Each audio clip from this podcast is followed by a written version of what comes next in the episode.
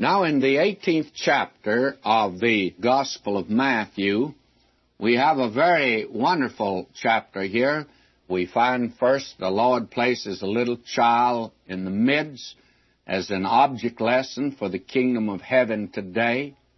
And then he pronounces the parable of the lost sheep and he provides a new pattern for conduct in the church and he proclaims a new proviso for forgiveness. You see, these chapters here, though they do not seem to further advance the movement that's in the gospel, but they do fill out many of the dark corners which have risen because of the sudden digression in the kingdom of heaven due to the rejection of the king. Now, Matthew 13 gave us an overall outline of the kingdom of heaven in this age, in the mystery parable discourse but there's still questions to be answered.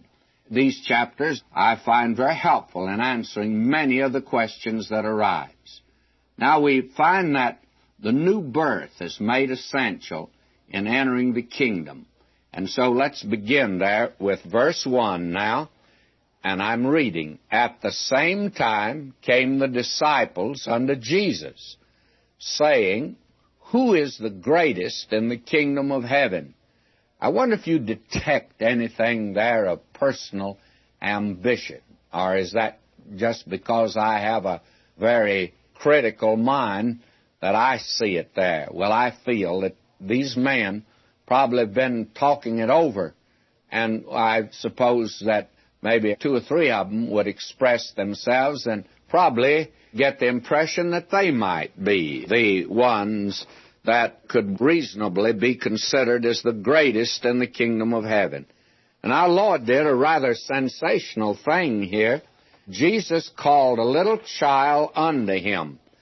And something that you may miss here is this, and set him in the midst of them. What does that tell you? It tells us that the little child, without hesitation, came to him. I think this is a very remarkable thing the little ones came to him. Suffer the little ones to come unto me and forbid them not. The problem was not in getting the little ones to come to him. The problem was to stop the older ones, the adults, from hindering the little ones to come to him. I think this is a very lovely thing that we have here. And so our Lord put him in the midst and said, Verily I say unto you, except ye be converted and become as little children, ye shall not enter into the kingdom of heaven. Now, that verse has certainly been abused and misunderstood. There are those that think that he's talking about reversion and not conversion. They think that it means you to revert back to your childhood in some unusual fashion. Are you to become like a juvenile in your actions? And I am afraid that we've got a lot of the saints that act like spoiled children. And we've already seen our Lord talked about spoiled brats also. And there are a lot of the saints that think that's what it means. He's not talking about going back to a former childhood, but rather of going on to a new life.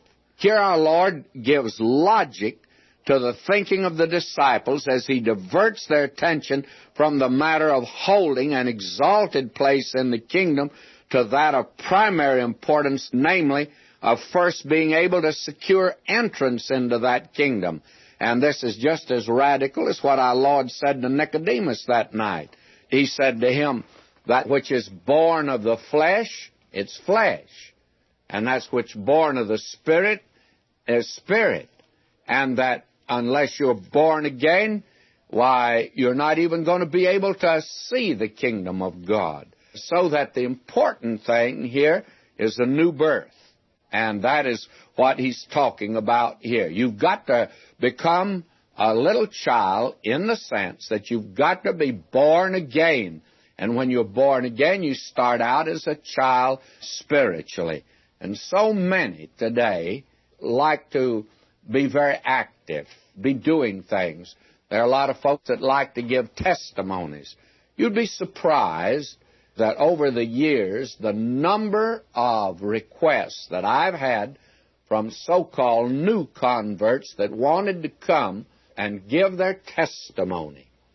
May I say to you, that is the same thing he's talking about here, that these men said, who's the greatest in the kingdom of heaven? We'd like to get a good slice of the kingdom. We'd like to be pretty prominent in it. This is a day that is overemphasized activity and methods and getting everybody involved, and I don't object to that, but we have too many chiefs today and too few Indians. This is the savors of that. Now, our Lord said that if you have been converted, why, think of your spiritual age. You're to become a little child. Now, should a little child get up and blabber out a testimony immediately? Should a little child be an officer in a church? Paul says not. And I think our Lord is saying something like that here. This is a very important section, as you can see. Now he goes on to say this, verse 4 now of Matthew 18 Whosoever therefore shall humble himself as this little child, the same is greatest in the kingdom of heaven. Now, this is the thing that's important, is to go back to the entrance into the kingdom and not the position that is in the kingdom. And when you go back and emphasize the entrance, the new birth, then you'll find out that that one is the greatest in the kingdom. And whoso shall receive one such little child in my name receiveth me. Now listen to him. But whoso shall offend one of these little ones which believe in me, it were better for him that a millstone were hanged about his neck, and that he was drowned in the depth of the sea. And friends, that's rather strong language, by the way. And what he's doing here in this entire section seems to me he makes the evangelization of children a divine imperative. He gives top priority to this type of ministry, and I commend anyone that's working with children today. There's nothing as important as that. Remember the stories told that Dwight L. Moody came home one night and his family asked him, How many converts did you have tonight? And he said, Well, I had two converts and a half of a convert. And they said, Oh, you had two adults and one child. Oh, no. No, he said, I had two children and one adult. The adult was an old man. He didn't have but a half of a life to give anyway. He's just half of a convert. The little one is the important one. We today just don't emphasize that. I guess they never did. A pastor of a Scottish church years ago turned in his resignation, and the elders asked him, Well, why are you resigning? Well, he said, All year I've just had one convert, and that was wee Bobby Moffat. well, wee Bobby Moffat was the man who actually opened Africa to missionary work, and that was the biggest year that preacher ever had, and I don't care whether he had a thousand other converts. You see, the little ones, our Lord is putting a great emphasis upon them here, and grows out of this question that they ask him. Verse 7 Woe unto the world because of offenses, for it must needs be that offenses come. But woe to that man by whom the offense cometh. Wherefore, if thy hand or thy foot offend thee, cut them off, cast them from thee. It's better for thee to enter into life halt or maim rather than having two hands or two feet to be cast into everlasting fire. I can't think of anything more harsh, friends, than this right here. And if thine eye offend thee, pluck it out, cast it from thee. It's better for thee to enter into life with one eye rather than having two eyes to be cast into hell fire. Take heed that ye despise not one of these little ones. For I say unto you that in heaven their angels do always behold the face of my Father which is in heaven. Now, there are two things I want you to see here that are all important today, and especially if you are a person who's lost a little one by death. Now, when it says here, their angels do always behold the face of my Father which is in heaven, This is one of the verses that the belief in a guardian angel has come. In fact, this is the primary verse. Many people believe that all of us have a guardian angel. Now, we may have. Don't misunderstand me. I don't know whether we do or not. If I have one, he hasn't caught up with me yet, so I don't know too much about him. But I personally am sure that this passage hasn't anything to do with guardian angels. The word for angels here is spirits. Now, what he's saying is this that in heaven, their spirits do always behold the face of my Father which is in heaven. What he's saying is this don't you offend one of these little ones. Now, when one of these little ones dies, his spirit goes immediately to be with God. All little ones, they go to heaven, friends.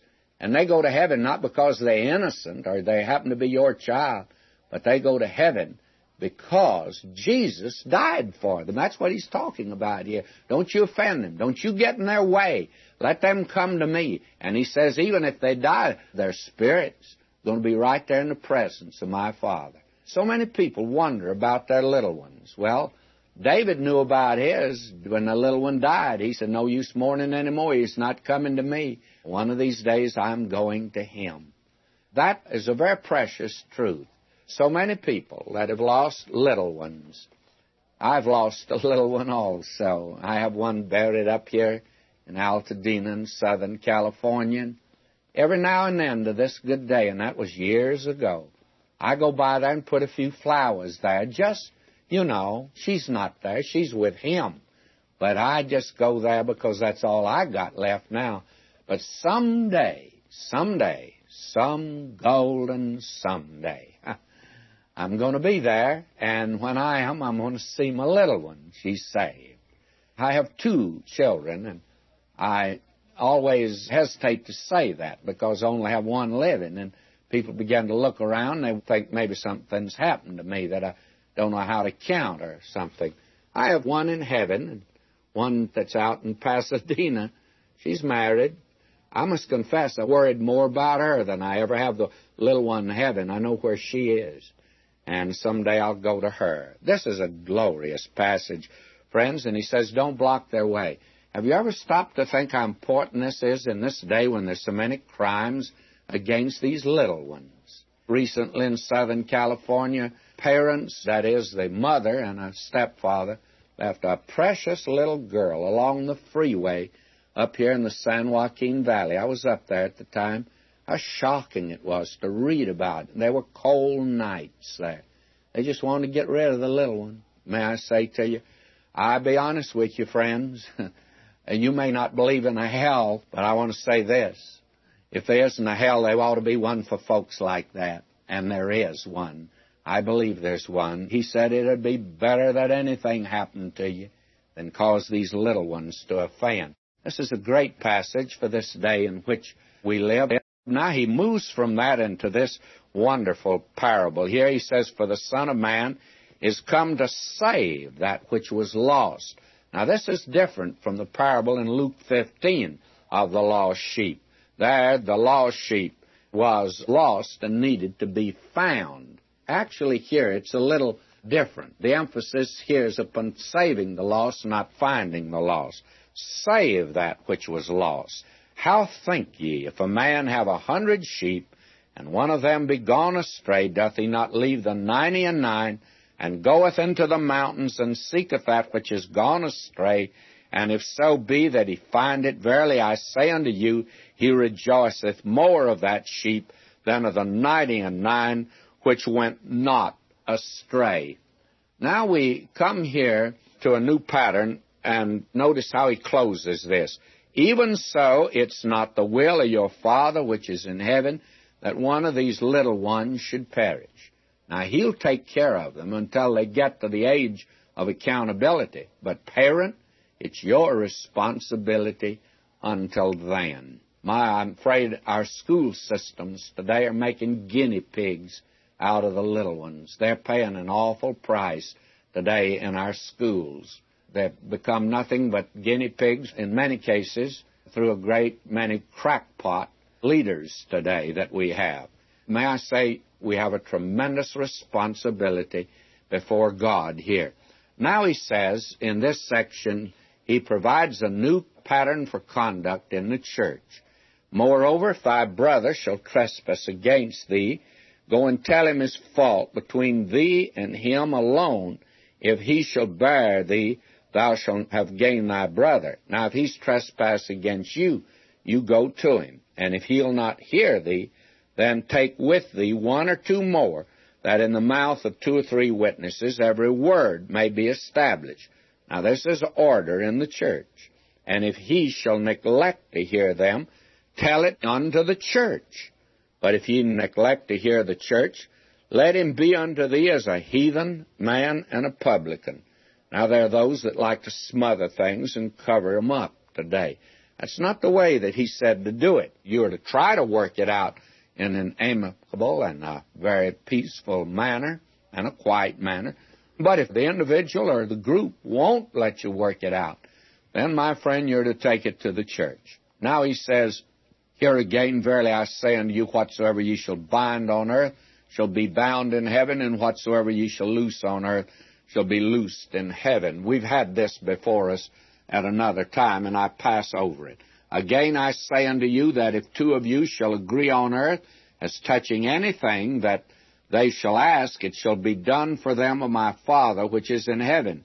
For where two or three are gathered together in my name, there am I in the midst of them. Now, touching anything, somebody says, You mean if we agree down here, touching anything, that he'll hear us? Well, why don't you read all of it? For where two or three are gathered together in my name, there am I in the midst of them.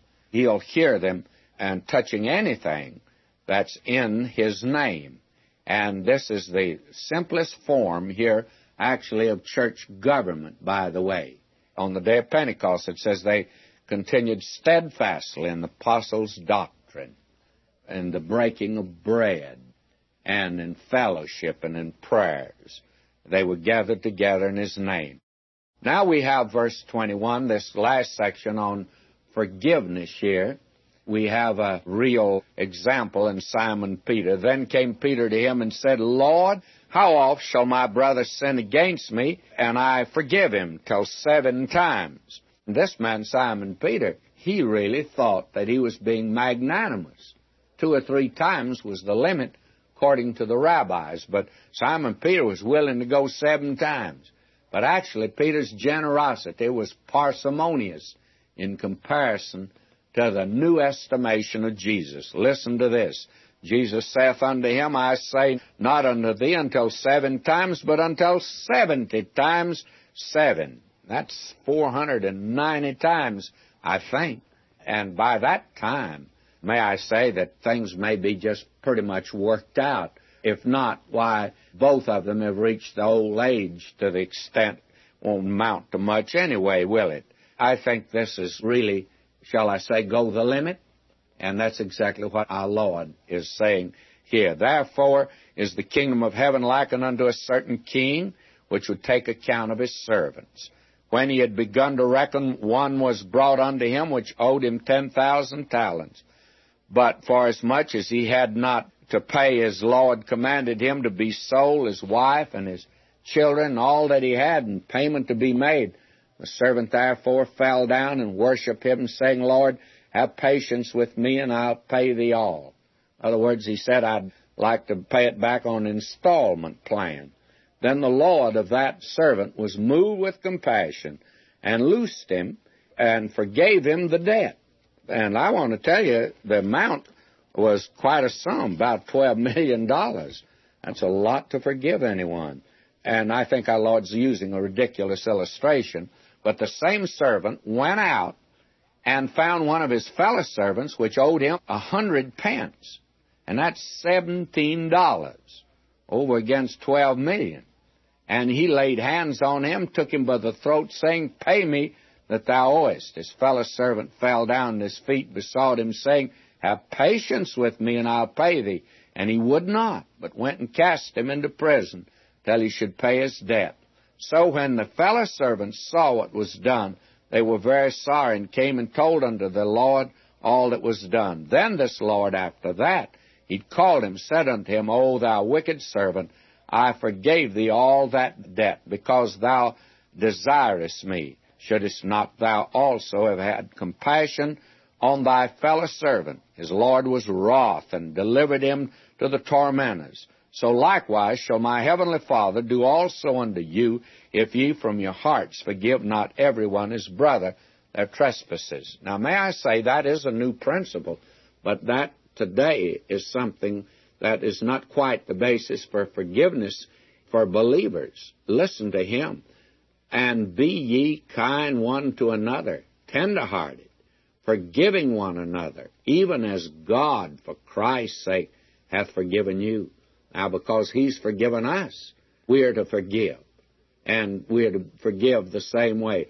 Tender-hearted, forgiving one another.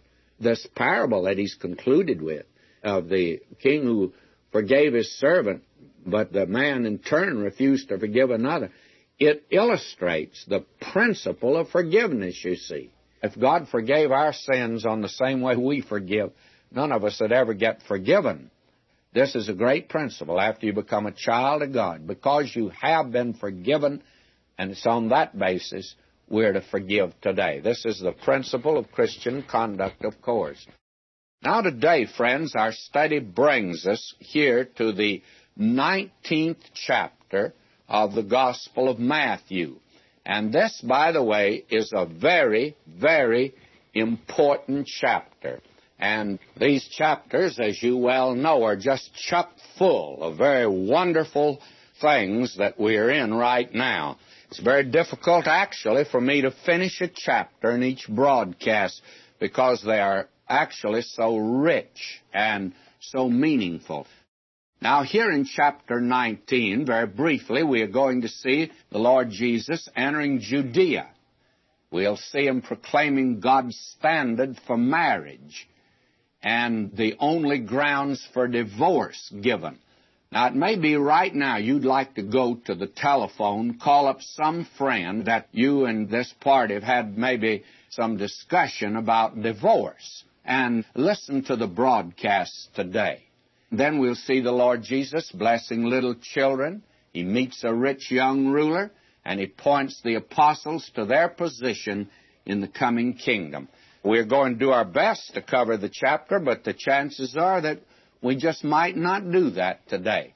Now, in this movement that we have here in Matthew, our attention now is directed to the geography of the gospel. Do you notice how the chapter opens?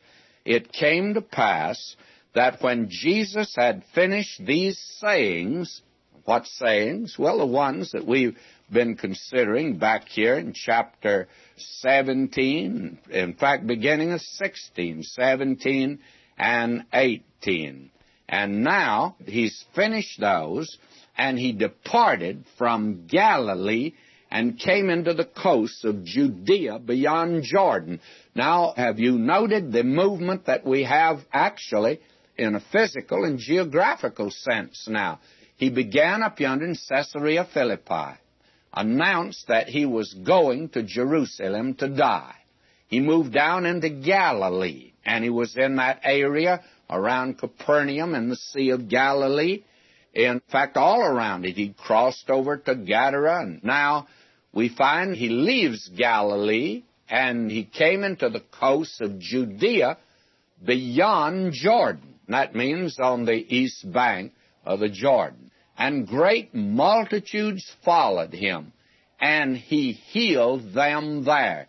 Now, I'd like to put together two words again to emphasize what we've emphasized again and again. One is multitudes, and the other is healed. Multitudes healed. Not just a few, but multitudes were healed. I'm more and more impressed by this. And I would say that if you're going to be a faith healer, brother, you ought to go to the hospitals and empty them. That's the thing that should be done. That's what our Lord did when He went by. I tell you, anyone wanted to be healed could be healed. Multitudes were healed. Now we come here in verse 3. These religious rulers come to Him and He restates God's ideal for marriage and grounds for divorce. Let me read. The Pharisees also came unto him tempting him. They were after him, you can see. And they are bringing now a problem that is just as difficult today as it was in that day, and saying unto him, Is it lawful for a man to put away his wife for every cause? They come to him with this question that concerns divorce. And that's a real live question among Christians today. And let me background this just a little to say that God has given to all of mankind certain things for the welfare of mankind. For instance, He's given here marriage, and marriage is for the sake of the home. That was His protection for the home. And marriage is something that He's given to be a blessing to mankind, whether they're saved or unsaved. Then He gave capital punishment, actually, for the protection of a nation, to protect the lives of people in a nation. And that was given. And then He gave the Sabbath law for the protection of the individual, that he might have one day of rest. So you have the individual, the family, and the nation. And these are just general laws that he gave. Later on, they were made specific for his people. The Sabbath was given to the nation Israel, for instance. And far as capital punishment, I think it's for all nations under the sun. Where you have a government, this should be in effect. And then you have for the home marriage. Now, we have here this question that concerns marriage. It's in the smaller context of the nation Israel, of course. Then we see it as he gives it here in the light of the Christian today. Now let's look at it that way. The Pharisees came with the question, is it lawful for a man to put away his wife for every cause? This is the question they come, and it was discussed in that day. And he answered and said unto them, Have ye not read that he which made them at the beginning made them male and female? Now, what he actually did here, he took them right back to the very beginning. He took them back to God's ideal of marriage. Now, the Mosaic law had permitted divorce on a very broad basis. For instance, over in Deuteronomy 24:1, and let me read this, it's rather important. When a man hath taken a wife and married her, and it came to pass that she find no favor in his eyes because he had found some uncleanness in her, then let him write her a bill of divorcement, give it in her hand, and send her out of his house. You see, a divorce was not as bad before the Mosaic law as a marriage to a stranger. For instance, the priest's daughter, if she married a stranger, she was shut out from the nation Israel. But in the time the Mosaic law had actually been made meaningless because of the granting of the divorce on the flimsiest pretext, the burning of bread, for instance. And as a result, there was a great deal of discussion in our Lord's day. Verse 4 and he answered and said unto them, Have ye not read that he which made them at the beginning made them male and female, and said, For this cause shall a man leave father and mother, shall cleave to his wife, and they twain shall be one flesh. Now this was God's ideal. He took them back to God's original intention before sin entered the human family. Now, divorce was not in God's original plan. And why? Because sin was not in God's original plan. Divorce is always the result of sin. And I don't care what you say, there's sin there somewhere that causes divorce. And our Lord now deals with this, and He took them back to that original plan of God. They say unto Him, Why did Moses then command to give a writing of divorcement and to put her away. And we've read that. That is part of it anyway. You ought to read Deuteronomy 24, 1 through 4, which deals with this entire question according to the Mosaic law. Now, why did Moses permit it? And this is something that's quite interesting. He saith unto them, Moses, because of the hardness of your hearts, suffered you to put away your wives, but from the beginning it was not so. Moses permitted it for a purpose. Why? Because of the hardness of their hearts. You see, marriage was given to mankind, and it's the tenderest and the sweetest of human relationships. There's nothing like it. The marriage was to represent the relationship between Christ and the church.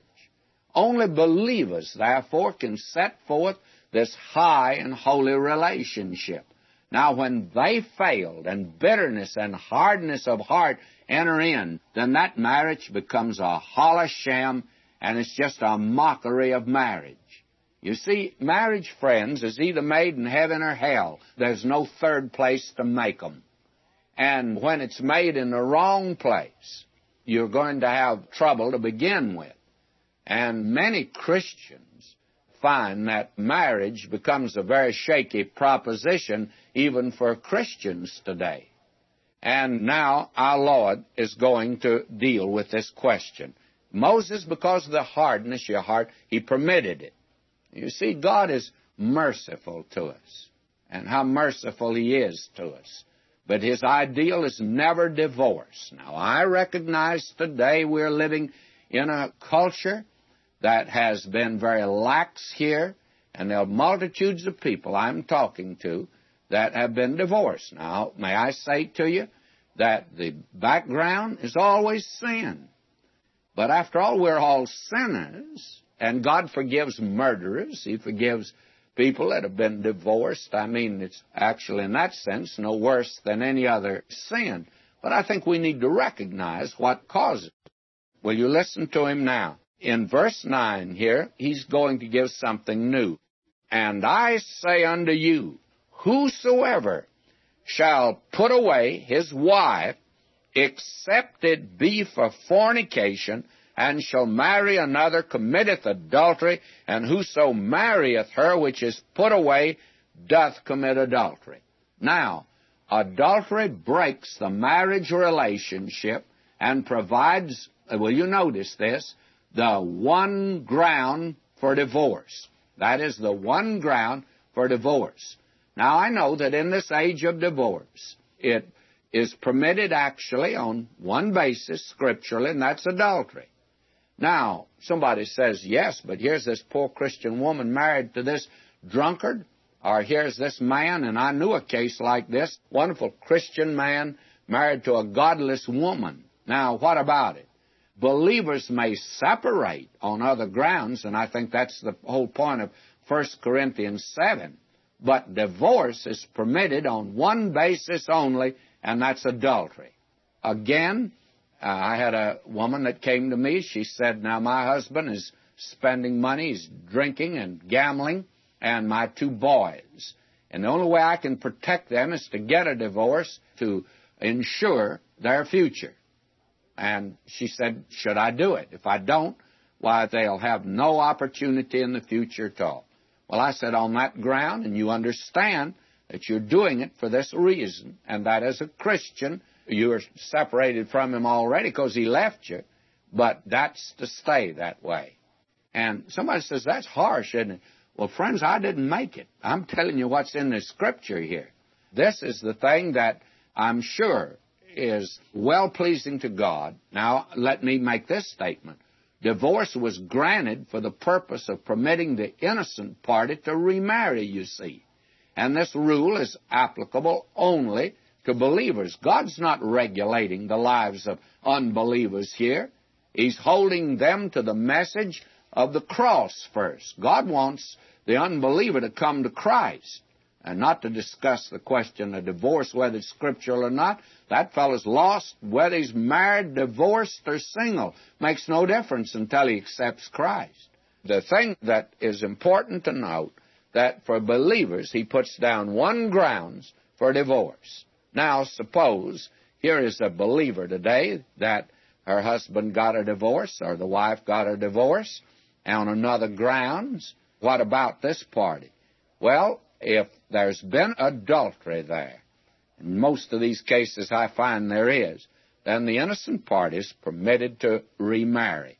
I believe that that's the whole thought that he has in this particular case. Now let me move on because there's something else here that's important. His disciples say unto him, If the case of the man be so with his wife, it's not good to marry. In other words, these disciples say, Well, it'd be better if you stayed single. Well, you would avoid a lot of trouble. There's no question about that. Now, will you notice? He said unto them, All men cannot receive this saying, save they to whom it's given. Now, will you notice, and this is so important, especially in this day, and I think that he puts down a great principle here in verse 12 that actually the Roman Catholic Church is right now wrestling with this problem. And I tell you, it's tearing it asunder because I think that if they'd turn right here, they'd find a great principle that God's put down. Listen to this. For there are some eunuchs which were so born from their mother's womb. There's some men, some women, they don't need to marry. They get along very well by themselves. What was it that that maiden lady said years ago? They asked her why she hadn't got married. And she says, I don't need to get married. Says, I've got a stove that smokes, and I've got a dog that barks, and I've got a parrot that cusses. And she says, I just don't need a man around the place at all. Well, may I say to you, that's all right. There are many people like that today, but that's not for everybody. He says, and there are some eunuchs which were made eunuchs of men. That is, they make a rule, regulation, say that you can't get married. And may I say, you have no right to do that, but if you do it, then they are eunuchs. And there be eunuchs which have made themselves eunuchs for the kingdom of heaven's sake. Frankly, I know a person went to the mission field and when she went the mission field, I talked to her. I said, Look, your chances are nil of getting married out there. She's been out there for years. She didn't get married. She said, I thought that through. I'm willing to make that sacrifice. She made it. May I say to you, there's no rules about this today. Somebody says you think that the preacher ought to get married or the priest should be married. May I say to you, this is a place where God puts down a principle. He says that's up to the individual. You have to make that decision yourself. And some should marry, some should not marry. And my, there's so many facets to this that I wish we had time to go into. Now, I'm anxious to just get to this. Here's something wonderful. Then were there brought unto him little children, that he should put his hands on them and pray, and the disciples rebuked them. And Jesus said, Suffer the little children, Forbid them not to come unto me, for of such is the kingdom of heaven. Now, we've had this matter about the salvation of the children before us just a few days ago. But now, this is a very wonderful passage again about children that die in infancy. They're saved. He says, You let them come unto me. And it's a very interesting thing that no child will reject Jesus if he's presented to the child on a Bible basis. Did you know that that's true? That's one reason we ought to get the message to them. Now, somebody says, wait a minute, then all could be saved if we could get them to them as children. Oh, no, because they reach the age of accountability later.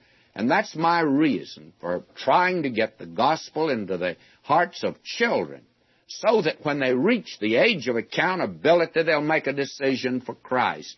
And that's important that that be followed through. Don't rest on the statement that your child made a decision when he was three, four, five, six, or seven years old. My daughter made a decision when she was seven, almost on her own. Came in and told her mother one day when she was seven years old she wanted to accept Jesus. Ever since then, I bet I've asked her a dozen times, have you really trusted the Lord Jesus? And one time she said to me, she says, well, Daddy, why do you keep asking me that? Just want to make sure. That's all. Just want to make sure, friends. The decision will be made actually at the age of accountability. You say to me, when is that age? I don't know. I don't know. And when they've heard the gospel, is that the age of accountability for them? I have no answer for that. I just know that it's important instead of standing on the street corner and arguing about getting gospel to our children, let's get it to them. And then try to follow through when they reach the age of accountability that they turn to Christ. But wait just a minute, there's something else here. Isn't it interesting that our Lord, having given the word concerning divorce, immediately begins to talk about the children? Do you want to know the very thing that's all important in any divorce are the children? What about the children? As a woman came to me and she said, I don't love my husband anymore, what he's doing and all that sort of thing. I don't love him. And I've heard you say, Dr. McGee, when there's no love there, then there's no relationship, and I want to get a divorce. Well, may I say, there's no relationship there. I'll hold to that, and it's tragic when there's no love there. But that's not the basis for divorce, my friend. Will you listen to me carefully? I said to this woman, she said, I don't love my husband anymore. I said, but do you love your children? Well, she says, Of course I do. What's that got to do with it? I said, That has everything to do with it. You're to stay with him as long as you can if you love those children. But I don't love him. That's not the point. Do you love them? Our Lord put this matter about suffer the little children to come unto me. And friends, that's the thing that ought to make any couple, and especially a Christian couple, to think not twice but a dozen times before they go to the divorce court. The Lord Jesus said, Suffer them to come unto me. And you'd be surprised today the number of little ones that have been turned away from Christ because of the separation, the divorce of father and mother. They tell us that a large percentage, I saw this somewhere and I couldn't confirm it, but I believe that it was 30% of these that are hippies today have come out of broken homes. May I say that our Lord ties that together. And behold, one came and said unto him, Good master, what good thing shall I do that I may have eternal life? And he said unto him, Why callest thou me good? There's none good but one, that is God. But if thou wilt enter into life, keep the commandments. Now, let's pause there for just a moment. This is a remarkable incident, and we'll have an occasion, of course, to consider it again in the Gospel of Luke. And I probably will spend more time with it there, but there's certain things here we'd like to call your attention. You'll notice how he approached the Lord Jesus. He called him good. Now, he was willing to concede that. And the enemies, I don't think would have gone that far. What our Lord is saying to the young man, why do you call me good? And then he says, there's none good but one, that is God. And I'm sure you see what our Lord was after. He's saying, young man, no one's good but God. Now, if you see that I'm good, it's because I'm God. That's the reason that the Lord Jesus does this. And so he's leading him along that he might accept him as the Christ, the Son of God. Then the Lord Jesus flashed on this young man the commandments that have to do with a man's relationship to man. And let me read those. Verse 18 now of Matthew 19. He said unto him, Which? Jesus said, Thou shalt do no murder. Thou shalt not commit adultery. Thou shalt not steal. Thou shalt not bear false witness. Honor thy father and thy mother, and thou shalt love thy neighbors thyself. Now listen, this young man saith unto him, All these things have I kept from my youth up, what lack I yet? Now he recognized that there was a lack in his life. Yet this young man could say that he had kept these commandments. Now the commandments our Lord gave to him are the last of the Ten Commandments that have to do with a man's relationship to man. The first commandments have to do with a man's relationship to God. Our Lord did not use those because He's leading this young man along. Now, the Lord says to him, verse 21, Jesus saith unto him, If thou wilt be perfect or complete, go and sell what thou hast, give to the poor, and thou shalt have treasure in heaven, and come and follow me. following Jesus, of course, would have led him to see that he was not keeping the first commandments, which have to do with a man's relationship to God. This very moment, the Lord Jesus is on the way to the cross. And if he's going to follow the Lord Jesus, he'd find himself at the foot of a cross. But there was something standing in the way. For this young man, it was riches. The riches were the stumbling block for this young man. Now, for somebody else, it might be something else, and would be. Certainly would for me. Riches is certainly not my problem, friends, because I don't have it. But will you notice what our Lord now says to this young man? But when the young man heard that saying, he went away sorrowful, for he had great possessions. You see, this was the stumbling block in the young man's life. This was the thing that was keeping him from the Lord Jesus Christ. Now, today you will find that there are many things that are keeping men from the Lord Jesus. Riches, one thing. Oh, there are just multitudes of other things. Actually, a church membership are keeping a lot of people from Christ. They think they belong to the church, and that puts them in a little cellophane bag, and nobody can get to them. After all, they can say, I'm a church member. I've been through the ceremonies. I made my confession and that sort of thing. But my friend, they're as unconverted as any Hottentot in the darkest spot on top side of the earth. That would be their condition. What is it today that is separating maybe you from Christ? Is anything in the way that's keeping you from Him? Well, it was riches for this young man.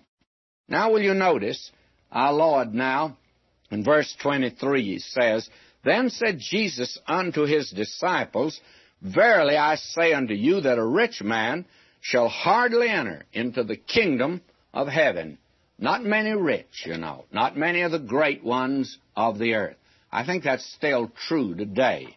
Notice what he said. Again I say unto you, it is easier for a camel to go through the eye of a needle than for a rich man to enter into the kingdom of God. Now, I feel that a great many people miss many times the humor that our Lord uses. And I'm confident that there's humor here. And I've even heard this rather ridiculous explanation that there was a gate in Jerusalem that was called the Eye of the Needle, and a camel had to kneel down to go through. And what our Lord meant, he'd have to become humble. He's not talking about that at all. He's talking about a real camel. And he's talking about a real needle that has an eye in it. And friends, let me ask you the very frank question. Is it possible for a real camel to go through an eye of the needle? I think you know the answer. He just can't make it. It's impossible. But would it be possible for God to do that? Well, God can put a camel through a needle's eye, only He's not in that business, but only God can regenerate a man. And that is the point He's making here. It's easier for a camel to go through the eye of a needle than for a rich man to enter into the kingdom of God. He'll never enter in because of his riches. There are so many people today that think they're going to be saved by what they have or who they are.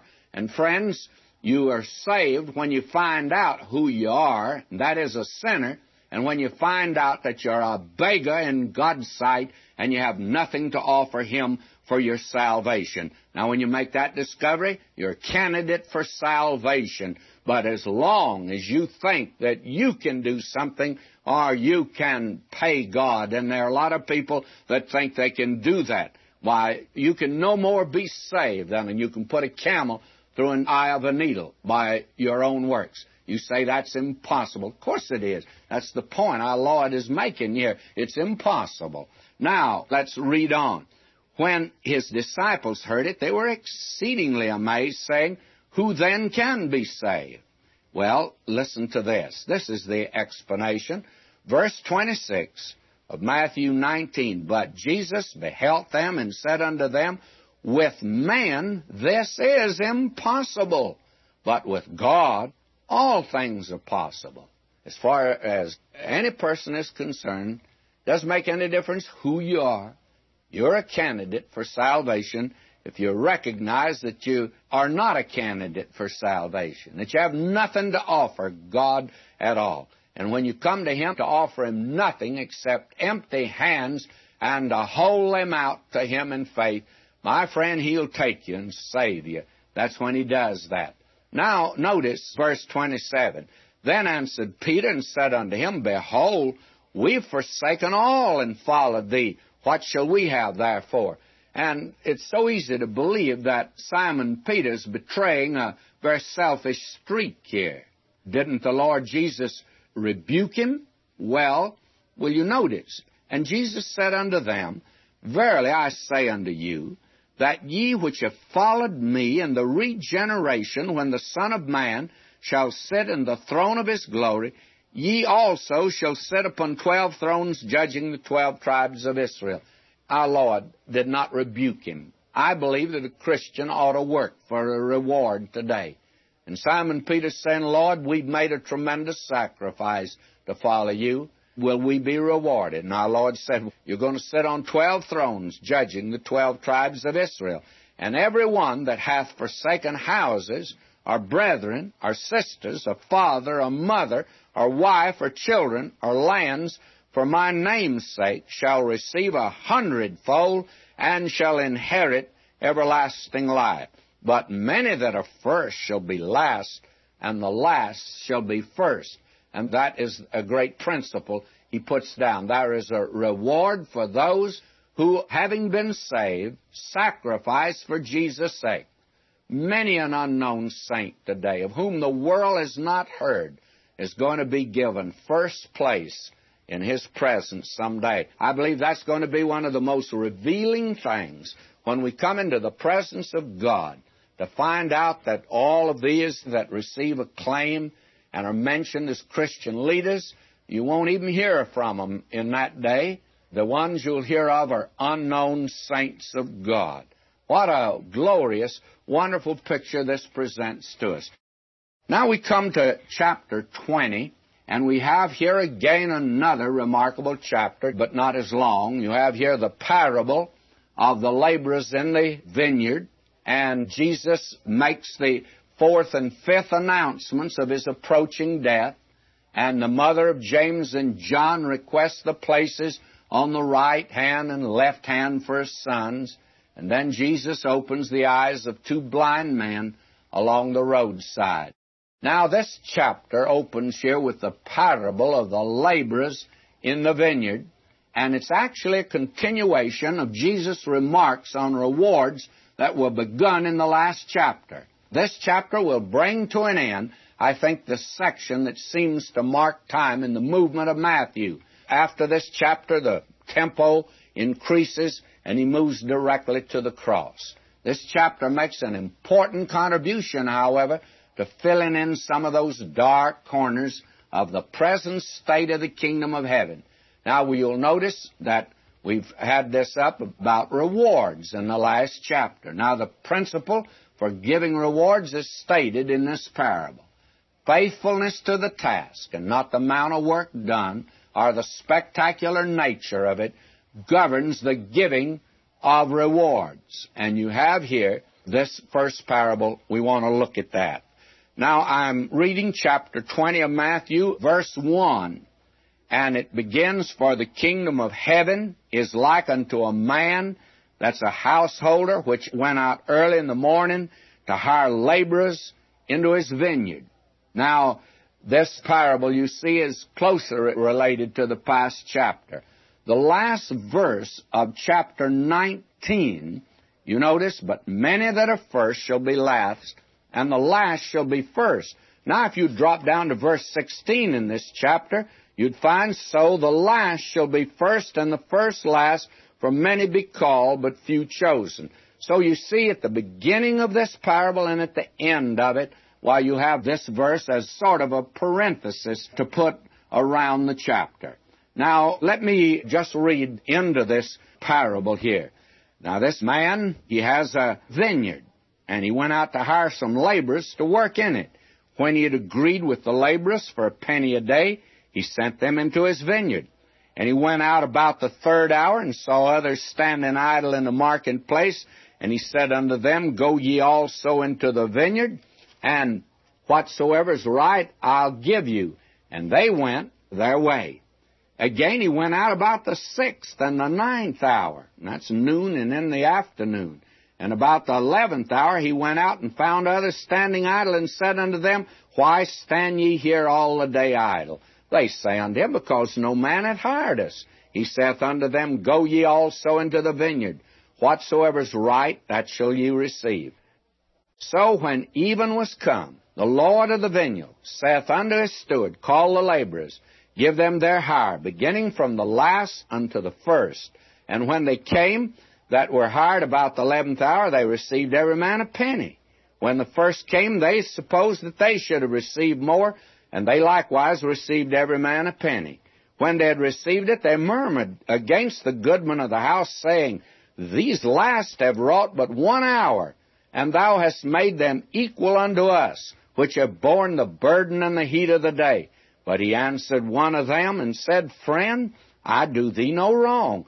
Didst not thou agree with me for a penny? Take that thine is, and go thy way, I will give unto this last even as unto thee. Is it not lawful for me to do what I will with mine own? Is thine eye evil? Because I'm good.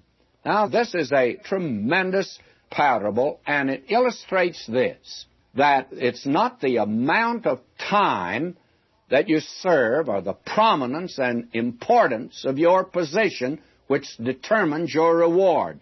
It's your faithfulness to the task God's given you to perform, regardless of how small or how short or how very insignificant it might appear. I've always felt that the Lord someday will call up some dear little lady. She may have been a member of my church. And I'll turn to a member of the staff and I'll say, Do you know her? And they'll say, No, never heard of her. And another will say, Well, she certainly wasn't president of the choir. She never was president of the missionary society. She never taught a Sunday school class. Well, that woman never did anything, and look at the way that he's rewarding her. And we'll find out when he mentions the reason he's rewarding her. She was probably a widow. She had a little son. and she was faithful, just bringing up that little boy. She never spoke to thousands like some evangelist or some preacher. She had one little boy. That's all God asked her to do, to be faithful, and she was faithful. And that little fellow went as a missionary out to the field, serve God out there. That's all God ever asked her to do. Somebody says, well, she sure didn't work as much as I did. No, that's right, but He's not going to award you about the amount of work you've done. It's going to be how faithful you were. Whether you did the job he called you to do. Maybe it wasn't a big one, but have you been faithful in that task? This is a very wonderful parable, as you can see.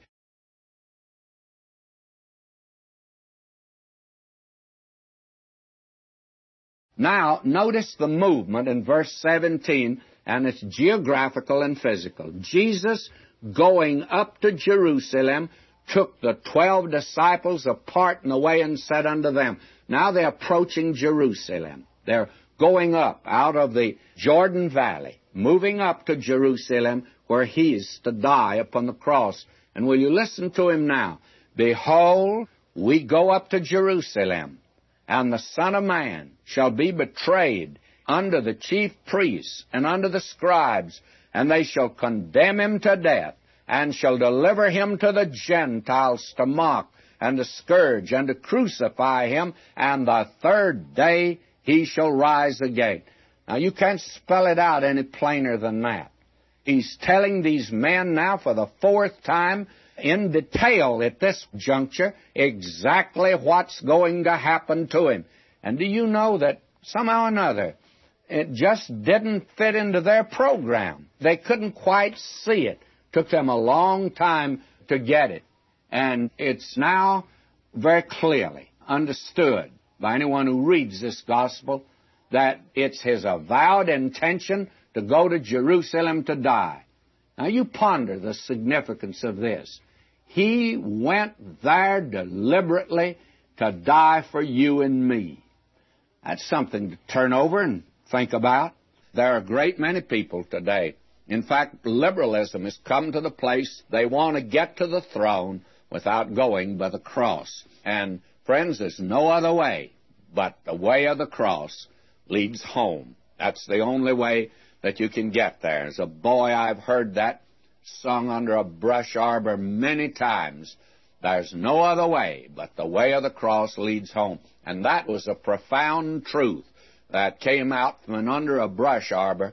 Didn't come out of a scientific laboratory, did not come out of a college classroom, did not come out of the halls of state, did not come from some profound, outstanding individual, did not come from the military, but it's just a simple song that states a great truth. There's no other way but the way of the cross leads home. Now, in view of the fact he's going there to die, again he takes his disciples aside, tells them that he's going to die, and then the strange thing takes place.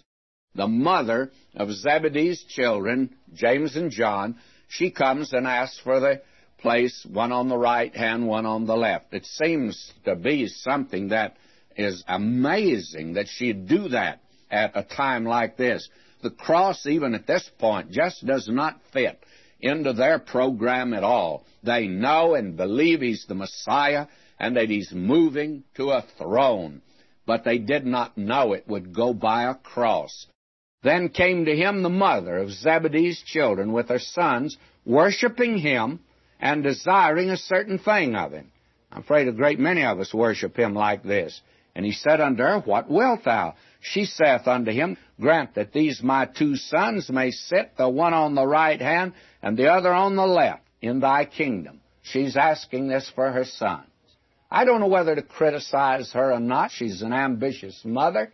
She certainly missed the very atmosphere and the very understanding of what was really taking place at that time. Now we find here that he says to her, and I'm going to leave out something that's not in our better manuscripts. But Jesus answered and said, Ye know not what ye ask. Are ye able to drink of the cup that I shall drink of? They say unto him, We're able. And he saith unto them, Ye shall drink indeed of my cup. But to sit on my right hand and on my left is not mine to give, but it shall be given to them for whom it's prepared of my Father. And please don't miss this. This is so important for Christians today. He's not saying that there isn't a place on his right hand and left hand that's going to go to somebody. What he's saying is this. He says, I will not arbitrarily give this to John and to James. I'll not just arbitrarily give this to anyone. This is for those who prepare themselves for the place. Salvation, heaven, is for the asking. You do nothing, nothing in order to be saved. But my friend, your place, your position, your reward in heaven is determined by what you do down here. Don't forget that. That's very important. Christians have lost sight of it. He says, It's not mine to give. I will not arbitrarily give it. You'll prepare yourself for that. By the way, what kind of a place are you preparing yourself for? I have no ambition for the place to the right hand or to the left. I think I missed that one. But, friend, all of us ought to work for a place up there. But you don't work for heaven. That is by faith in Christ through his marvelous grace. Paul said he pressed toward the mark for the prize of the high calling of God in Christ Jesus. And the trouble of it is there are too few that are even trying to win anything. And we need to recognize salvation is a gift. But my friend, you'll have to get on the race course for a reward. We need to do that. We need to be engaged today in a very serious way. I heard the ridiculous story years ago of a fellow that went to a party, and he was the ugliest man in the community, and they were playing a game of seeing who could make the funniest face. So finally, they played it a little while, and they brought the prize and handed it to him, and he said, Well, what'd you give me this for? Well, he says, we giving you the prize for making the funniest face. Well, he said, I wasn't even playing. Well, may I say to you, friends, you're going to have to be on a race course if you get a reward from Him. You'll have to be playing to get any type of recognition. And this is perfectly legitimate.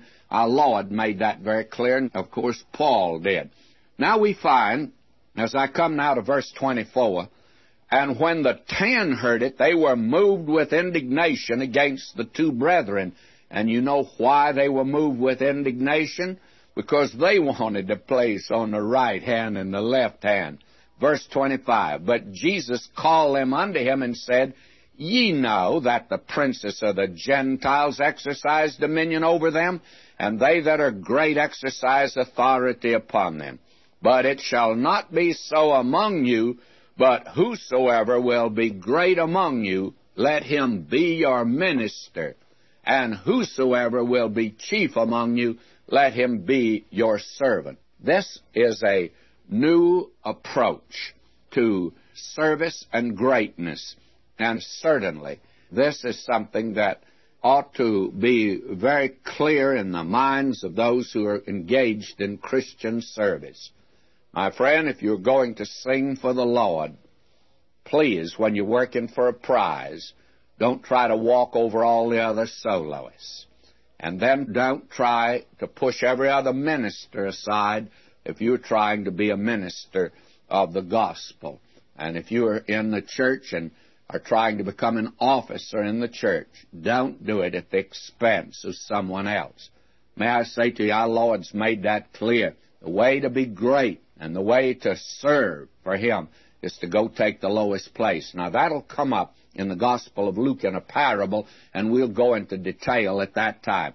Now, for the fifth time, as they're now right under the shadow of the wall of Jerusalem, listen to him. Verse 28 Even as the Son of Man came not to be ministered unto, but to minister and to give his life a ransom for many. I trust you'll memorize that verse. Every Christian ought to know that. You ought to have that at your fingertip because you do not know when an opportunity might come up when you can talk to an individual and tell him why Jesus Christ came into the world, what his mission was, because there's confusion at that point. Now, at verse 29, and as they departed from Jericho, a great multitude followed him. Now they're going up from Jericho to Jerusalem, the opposite direction from the man who went down from Jerusalem to Jericho and fell among thieves. And the Lord is going up from Jericho to Jerusalem to die with thieves. That's on the other side of the freeway, and that's a side you and I can never go.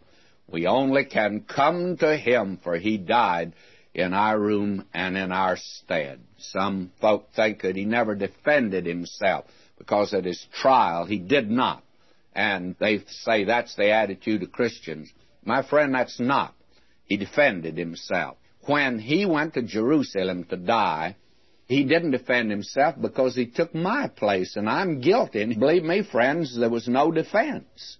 That's the reason he didn't open his mouth at that time. He is bearing my sin and by the way, he was bearing yours at that time. Now, as we move toward Jerusalem, verse 30, behold, two blind men sitting by the wayside. When they heard that Jesus passed by, cried out, saying, Have mercy on us, O Lord, thou son of David. And I love these two fellows. I tell you, you couldn't keep them quiet. And the multitude rebuked them because they should hold their peace. But they cried the more, saying, Have mercy on us, O Lord, thou son of David. People get saved different ways. You don't have to go down an aisle. You don't have to make a great public display. You can be saved sitting in your car right now listening to the program. You could be saved in your home. Many people are saved like that.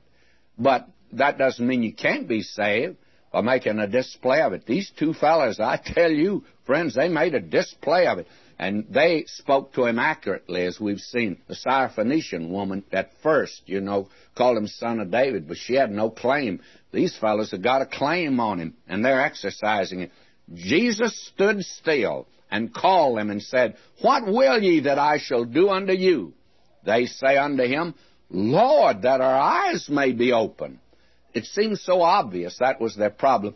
But you see, when you come to the Lord Jesus, you're going to have to tell him you're a sinner. And if you don't, friends, you won't get saved. I'm so tired today of meeting these little Jesus people that are running around so pious, and they've never come to him as a sinner to be saved. My friend, you have to come on that basis. And that's the offense of the cross. Everybody'd like to come to the cross.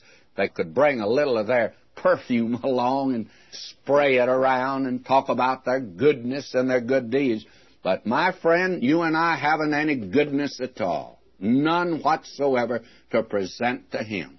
We come to Him and you cannot sweeten human character with psychology, with all of the training that can be given today. You can educate the flesh, you can do everything, but that which is born of the flesh is flesh. Why, my friend, you can no more improve human flesh by that method than you could take a gallon of Chanel number five and pour it on a pile of fertilizer out in the barnyard. You'll never sweeten it by doing it that way, my friend. And human nature is as bad. You have to come to Him as a sinner and receive Him as a Savior. These blind men, they say, we're blind. That's our problem. And they had to make that statement. So Jesus, this is the last verse of the chapter, had compassion on them, touched their eyes, and immediately their eyes received sight and they followed him. They certainly did. You know where he's going? He's on the way to the cross. Now, chapter 21, Jesus enters Jerusalem officially, cleanses the temple, curses the fig tree. When he is challenged by the chief priests and elders, he condemns them by parables of the two sons and the householder whose servant slew his son. This is another great chapter. Why, we got 28 great chapters in Matthew. Now will you look at this? When they drew nigh unto Jerusalem and were come to Bethphage, under the Mount of Olives, and that's right there at the Mount of Olives. It's on the Mount of Olives. Then sent Jesus two disciples, saying unto them, Go into the village over against you. Straightway ye shall find an ass tied, and a colt with her. Loose them, and bring them unto me. And if any man say aught unto you, ye shall say, The Lord hath need of them, and straightway he'll send them. Now, I see no point reading in a miracle here, and I've heard so much made of this. I think it's better to look at it in the normal, natural way in which it's given to us, and that's just simply this. Our Lord, when he was in Jerusalem the last time, had told these friends there, I'm coming here and probably had disclosed to them what he intended to do. And he asked, I'm sure, that they had furnished the little animal for him. They agreed to it, and they said, We'll have it ready. And I think it was to be agreed at the Passover feast. And they had it already tied. Oh, I think it's so much more wonderful that way. And he said, I'll send one of my disciples or a couple of them in to get the little animal, and when they come to get it, you better question them and make sure and I'll tell them what to say. Now he tells them, If any man say aught unto you, ye shall say, The Lord hath need of them, and straightway he'll send them. All this was done that it might be fulfilled which was spoken by the prophet, saying, and this, of course, is in Zechariah 9 9. Tell ye the daughter of Zion, Behold, thy king cometh unto thee, meek and sitting upon an ass and a foal of an ass. The very interesting thing is that if you go back to Zechariah 9 9, you're going to find that we don't have the total quotation here at all. Actually, Zechariah 9 9, rejoice greatly, O daughter of Zion, shout, O daughter of Jerusalem, behold, thy king cometh unto thee. He is just and having salvation, lowly and riding upon an ass and upon a colt, the foal of an ass. Now, there are certain important omissions in the quotation in Matthew which a very careful comparison will reveal. Rejoice greatly, O daughter of Zion, is omitted. Why? He's not coming in now for this time of rejoicing. That'll take place at his second coming. Likewise, he is just and having salvation, and the word salvation is victory. That was not that. The conclusion to be drawn is that these portions will be fulfilled at the second coming, and that will be the true triumphal entry. Now, this is in fulfillment of the part that is quoted here. Now, it is assumed that he was meek because he was riding upon this little animal. Friends, that's not true.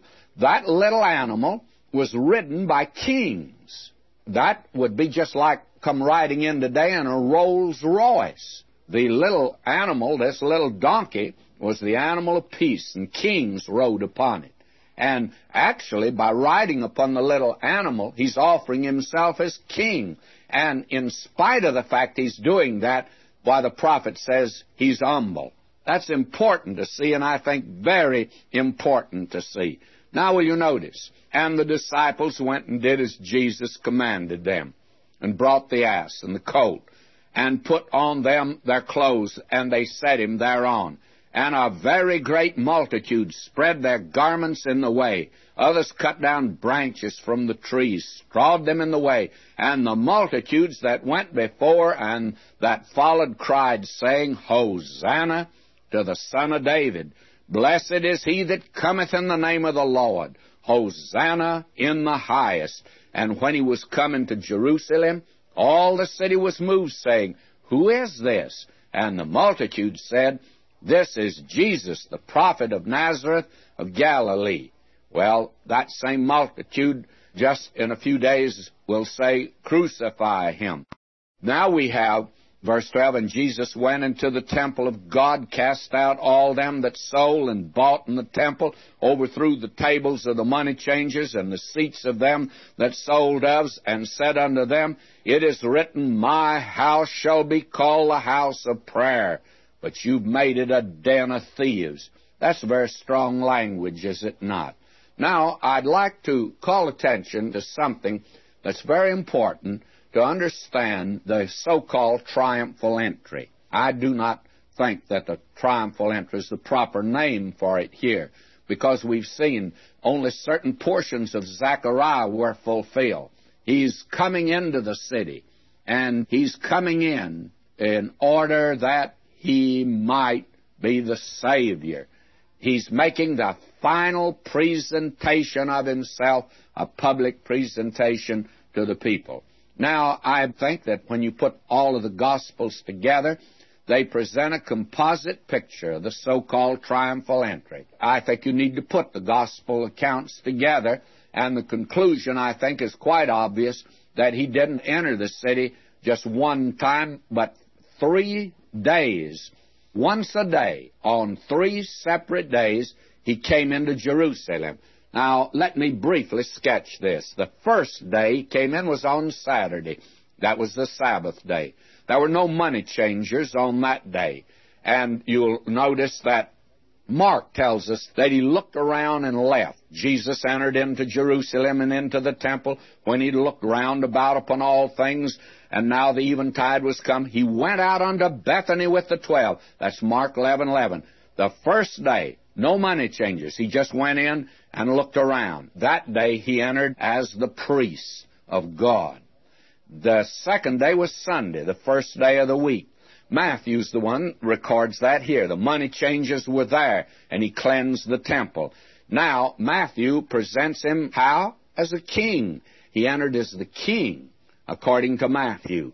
Then the third day he came in, and that's on Monday, the second day of the week.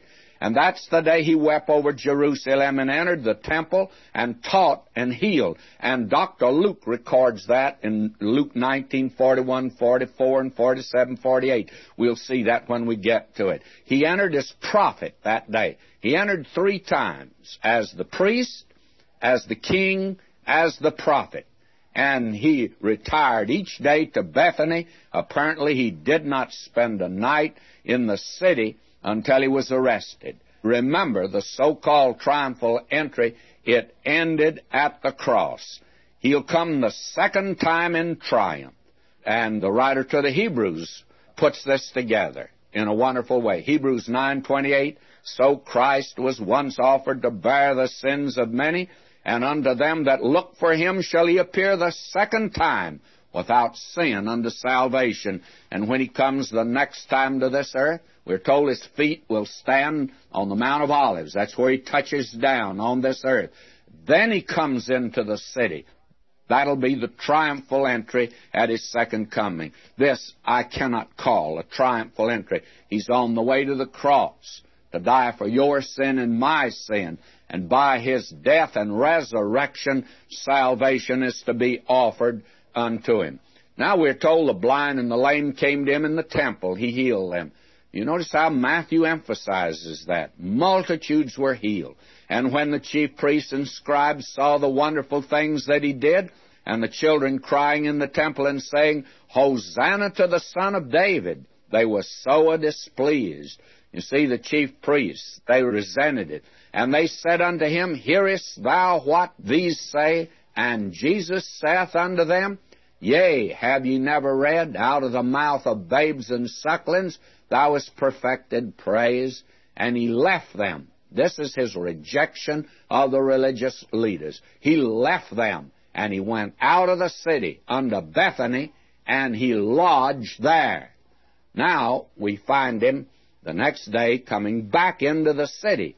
And I think that this is the one that Dr. Luke will emphasize for us.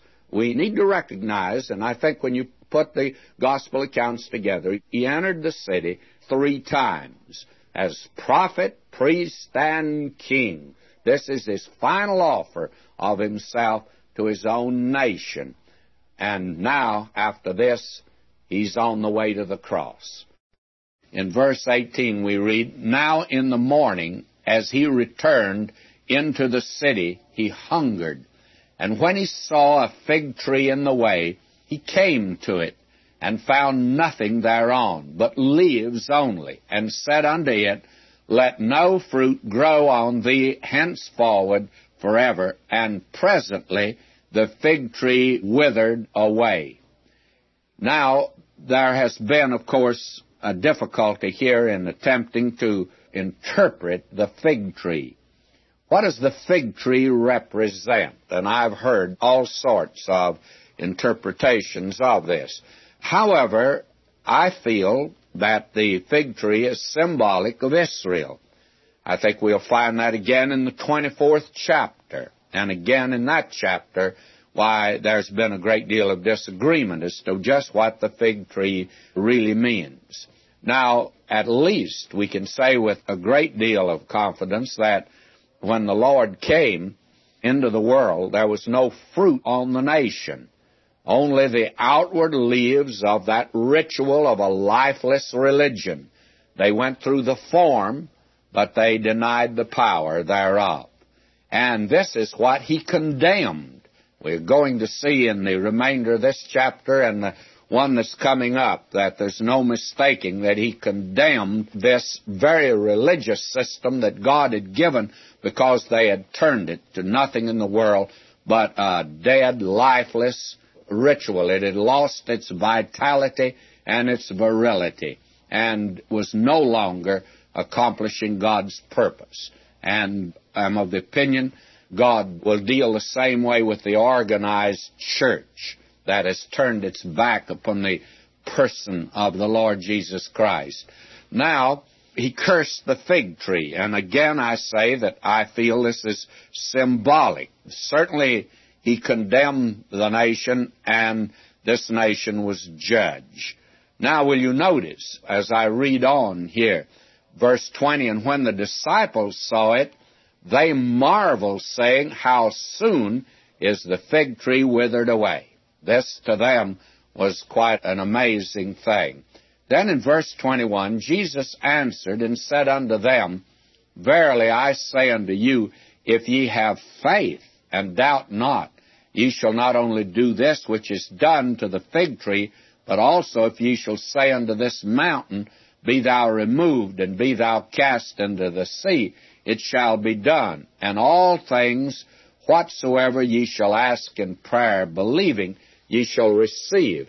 Now, our Lord very definitely here, as you can see, gives them a lesson on prayer. And they marvel that this took place, that the fig tree was cursed. he tells them that their problem would be that they would not have faith that God could move in such a miraculous way. Now, I don't think that, frankly, our business is cursing fig trees or removing mountains, literal mountains.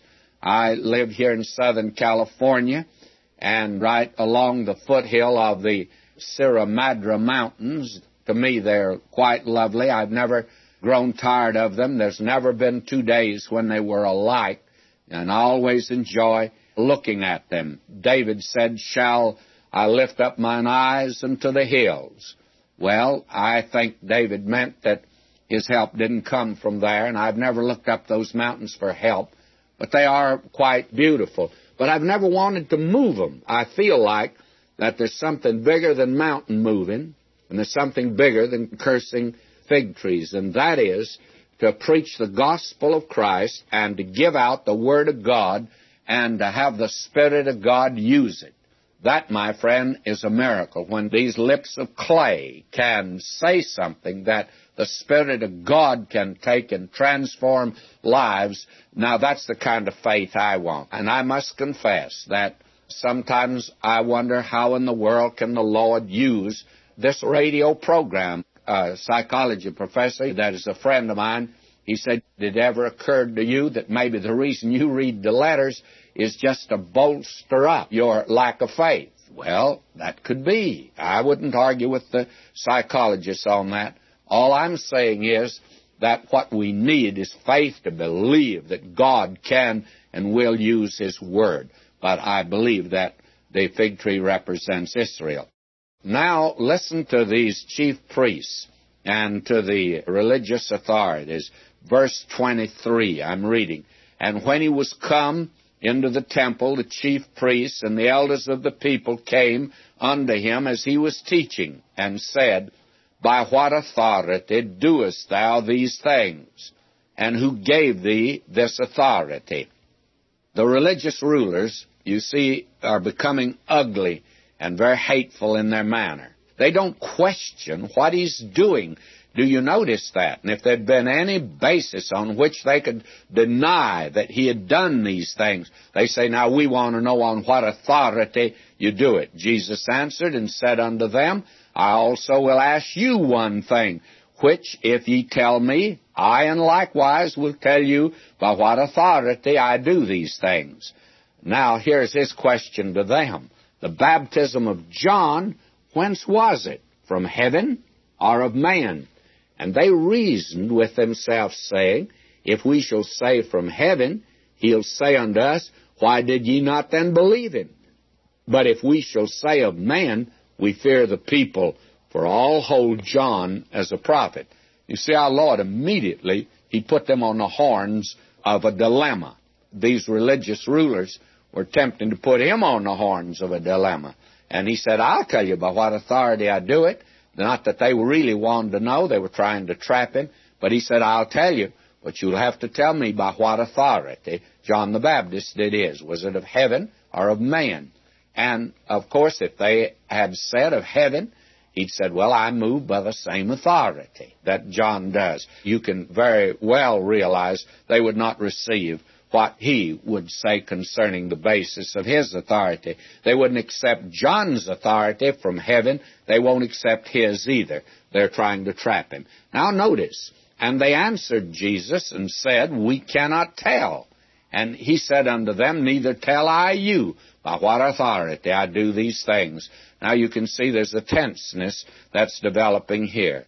This parable now that's coming up and we need to have this before us. It's a scathing denunciation of the religious rulers, and it places the publicans and harlots above them, and they could not ignore this charge of Jesus. I tell you, he's really moving in upon them. Now listen to this. But what think ye? My, this is tremendous. What think ye? A certain man had two sons. And he came to the first and said, Son, go work today in my vineyard. He answered and said, I will not. But afterward he repented and went. He came to the second and said likewise, and he answered and said, I go, sir, and he went not. Whether of them twain did the will of his Father? They say unto him, Why, the first. Jesus saith unto them, Verily I say unto you, that the publicans and harlots go into the kingdom of God before you. Now, this is something that for them was terrible. He's putting the publicans, harlots, above them, and they are the other son. The son has said, I'll go, but he didn't go. I can make application of that for today very easily. We have a great many people that have joined the church. They're religious. they think they're Christians, but they're not Christians. Friends, we're seeing a great many people listening to this program that are becoming Christians. They already were church members. And we're seeing so much of that in these days because many people are reaching out for reality today. And they want something that they can hold on to in dire, dark, and desperate days. And we're in that period now. And if you're one of those, and all you have is a religion that is just outward, may I say to you that you can do all these things, join the church and say yes, yes, yes to everything, but that doesn't make you a Christian, you see. Christian is one that's had a transformation take place in his life. Old things have passed away and all things have become new. That's a child of God. If any man be in Christ, he's a new creation. That is the person we're talking about here, by the way. And the publicans and harlots, they knew they were sinners. They came in late. They wouldn't go at first. Now they come in, and he receives them. Listen to the Lord now as he speaks in verse 32 For John came unto you in the way of righteousness and ye believed him not. But the publicans and the harlots believed him, and ye, when ye had seen it, repented not afterward that ye might believe him. You see, they were just religious. That's all. Nothing had really happened on the inside. It was all exterior. Religion is the exterior decoration. The real thing is interior. And it really not only redecorates it makes you new. Now, will you notice he gives them another parable? He's not through with them. Before they could get out of earshot, he has another one for them. Verse 33 now. Here another parable. There was a certain householder which planted a vineyard, hedged it round about, digged a wine press in it, built a tower, let it out to husbandmen, went to a far country.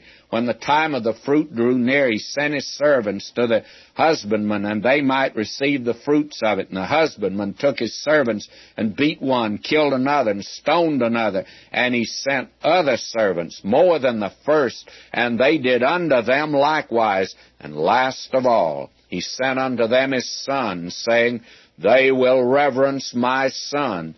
But when the husbandmen saw the son, they said among themselves, This is the heir. Come, let us kill him, and let us seize on his inheritance. This is the most pointed parable that he's given so far. And this really was one that would dig in upon them.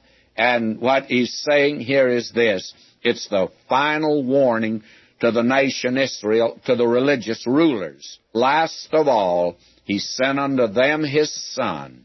Now the son was right there giving them this parable, and they knew what he was talking about.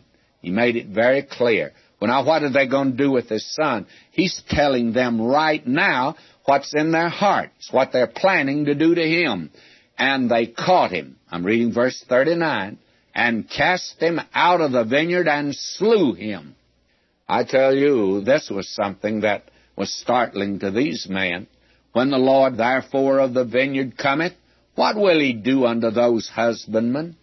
They say unto him, He'll miserably destroy those wicked men, and will let out his vineyard unto other husbandmen, which shall render him the fruits in their seasons. Now, this is really digging right down where these men live. He sends them back, you see, to the Old Testament for the analogy of the stone to himself. And I'm reading now verse 42. Jesus saith unto them, Did ye never read in the Scriptures, the stone which the builders rejected, the same is become the head of the corner? This is the Lord's doing. It's marvelous in our eyes. Therefore say I unto you, the kingdom of God shall be taken from you and given to a nation bringing forth the fruits thereof. And I would like to call your attention to the fact that he's changed the expression from kingdom of heaven to kingdom of God here. And I think that he's using the larger word because what he's getting ready to do now is to include the Gentiles and anyone that will come to him. He says, The kingdom of God will be taken from you, given to a nation, bringing forth the fruits thereof, and the church is that holy nation. Verse 44 And whosoever shall fall on this stone shall be broken, but on whomsoever it shall fall will grind him to powder. The first part of that verse speaks of his first coming. Whosoever shall fall on this stone shall be broken. If you come to him, he is the rock on which the church is built. No other foundation can any man lay. If you come and rest on him by faith, he'll save you. But if you don't, then you'll have to do with him at his second coming. Why, he is the stone that Daniel said cut out without hands, and it shall smite the image. And here our Lord says, grind him to powder. And when the chief priests and Pharisees had heard his parables, they perceived that he spake of them. They knew what he was talking about. And today, unfortunately, great many don't seem to see that there's an application for themselves, especially those in the church. But when they sought to lay hands on him, they feared the multitude because they took him for a prophet.